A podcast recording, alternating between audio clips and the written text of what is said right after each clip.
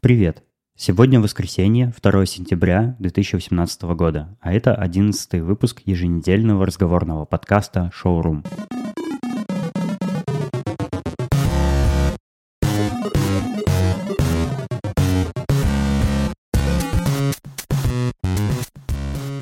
Возможно, вы заметили по предыдущим двум выпускам, что мой голос изменился.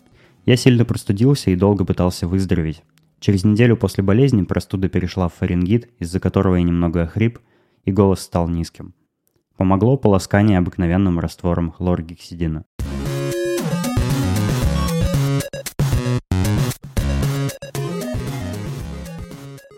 Когда готовишься к записи подкаста, надо выбрать удобное время для записи и звукоизолировать помещение. Но наибольшая сложность – приготовить достаточно интересные темы. Это еще труднее, когда часть из них в течение недели почти неконтролируемо превращается в заметки канала в Телеграме. Было бы глупо пересказывать то же самое в подкасте, тем более, что в Телеграме я публикую сообщения о его новых выпусках.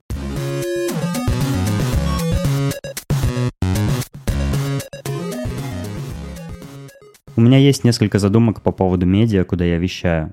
Сейчас я пишу короткие мысли в Твиттер, более сформировавшиеся высказываю в виде небольших заметок в канале в Телеграме, а то, что хотел бы раскрыть еще больше, рассказываю в подкасте. В соцсети публикую сообщения о новых выпусках подкаста и привлекаю людей подписаться на меня. Но я планирую также две новые вещи. Первый — это стендалон блог, куда я изредка мог бы писать наиболее сложные и детализированные заметки, как на профессиональные темы, так и о жизни. Кажется, что канал в Телеграме хоть и удобный способ публиковать их, но все же неподходящий, потому что аудитория мала, да и стиль потребления в Телеграме скорее быстрый, чем вдумчивый. Вторая вещь — мини-блог на платформе Microblog. Хочется иметь запасной вариант микроблогингового сервиса в связи с тем, что происходит с Твиттером. Он стал слишком популярным, там много э, ботов и троллей, он развивается по какой-то непонятной для меня задумке, а многие из нововведений за последние годы мной воспринимаются с отторжением. Сейчас набирают обороты новые микроблогинговые сервисы, и один из них — платформа Mastodon. Но я считаю, что из-за высокого порога вхождения Mastodon не станет хоть сколько-нибудь заметным. Кроме этого, кажется, что он страдает теми же недостатками, что его конкурент Twitter. Об этом недавно The Verge написал статью. С другой стороны, есть платформа Microblog, которая на данный момент всем чудесна. Она по-детски проста, не захламлена функционалом, есть приятные приложения, работающие на API платформы. Многие блогеры переключаются именно на этот сервис. Мне еще предстоит разобраться, что и куда я буду публиковать, предстоит запустить блог и микроблог, все настроить и оформить. Но слушателям шоурума я заранее хотел бы сообщить, что вести его мне все интереснее, и у меня большие планы на подкаст, поэтому в качестве он будет только расти.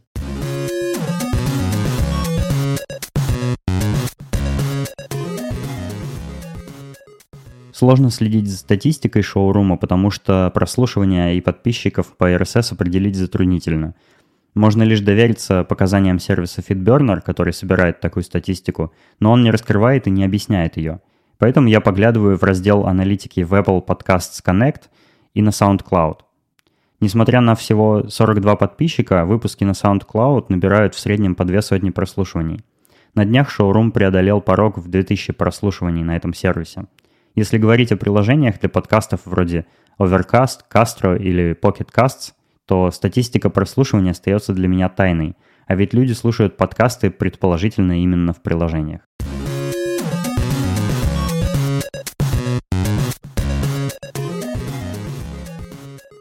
Влияние компании Facebook на весь мир возросло до такой степени, что ее основателя уже вызвали в Сенат США объясниться после утечки данных пользователей агентству Cambridge Analytics, а, которое занимается рекламой.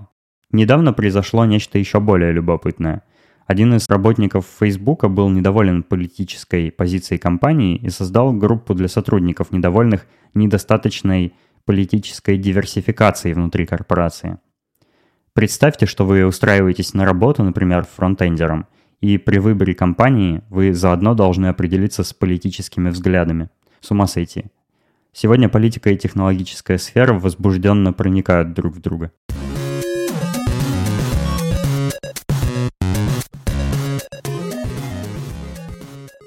новая постоянная рубрика «Ответы на вопросы слушателей». Илья Федоров пишет.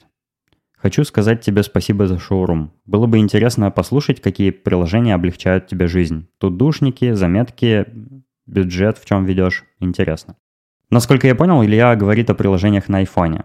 Я большой поклонник дефолтных приложений Apple. Я правда считаю, что почта, календарь, заметки, напоминания и браузер Safari – прекрасные и удобные приложения, и я сам пользуюсь ими. Они хорошо работают, синхронизируют все данные с компьютером. Safari синхронизирует ссылки, которые я складываю в список для чтения.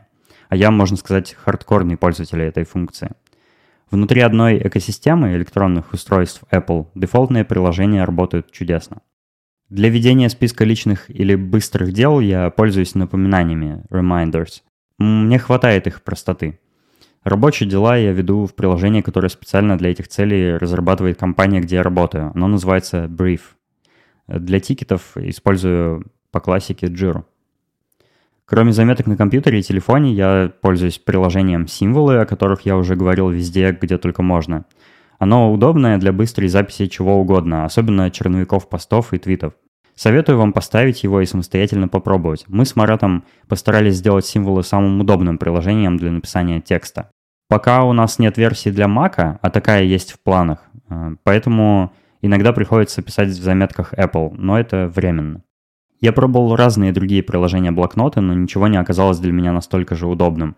Пробовал Evernote, Bear, IA Writer и прочие. У них есть и плюсы, и минусы, но заметки Apple вне конкуренции. Бюджет я свой никак специальным образом не веду. У меня есть Тинькофф, Точка и Эльба, которых мне хватает для управления финансами – Кроме этого, у меня есть э, BitWallet, PayPal, Tokenary и Expenses, э, но ими я пользуюсь крайне редко. Я уже говорил о планах попробовать новый сервис микроблогинга Microblog, а для него я обнаружил очень приятное приложение iCro, которым сейчас пользуюсь для чтения. Пожалуй, еще из интересного могу назвать э, BIM, клиент для чтения Reddit. Я знаю, что новый официальный клиент для iPhone стал лучше, и что еще есть классный Apollo — но все же BIM для меня удобнее. Пару дней назад я в режиме эксперимента заменил на Маке любимую читалку RSS. Много лет пользуюсь Reader, э, но решил попробовать Evergreen. Недавно разработчику Evergreen Бренту Симмонсу вернули во владение старую читалку NetNewsWire, а он переименовал Evergreen в NetNewsWire. Так что сейчас Evergreen — это новый NetNewsWire. Так вот, мне эта читалка все больше нравится с каждым днем.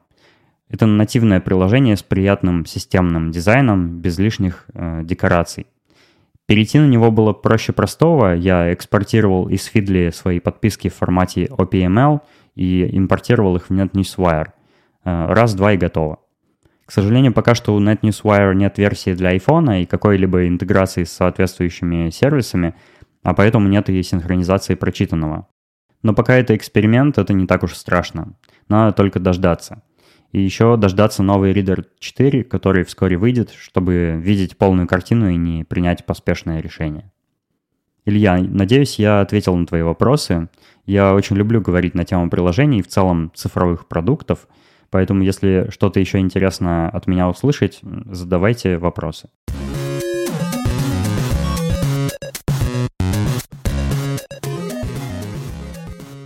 На этот раз я хотел бы порекомендовать не один, а сразу два фильма одного режиссера – Альфреда Хичкока. Если вы по какой-либо причине пропустили его картины, настоятельно советую наверстать. Я посоветую два не самых знаменитых его фильма, но тем не менее оба они крайне хороши. И оба объединяет одна и та же историческая тема – холодная война между США и СССР. «Разорванный занавес» 1966 э, год Э, рассказывает об ученом физике, который выполняет шпионскую миссию. Ему необходимо узнать у другого ученого в Восточной Германии данные о ядерном оружии страны. Именно он способен понять и запомнить такую информацию и сохранить ее у себя в голове. Его миссия осложняется, когда за ним в Восточную Германию следует его девушка. А фильм «Топаз» про агентов американской и французской разведки, которые хотят разоблачить советских шпионов на Кубе. Они выясняют, что советский разведчик внедрился в НАТО, им предстоит узнать, что скрывается под кодовым словом «топаз», а расследование заведет их прямо во французское правительство. Оба этих фильма не только интересны сюжетом, но и примечательны фирменным хичкоковским нагнетанием атмосферы, которая превратилась в жанр саспенс.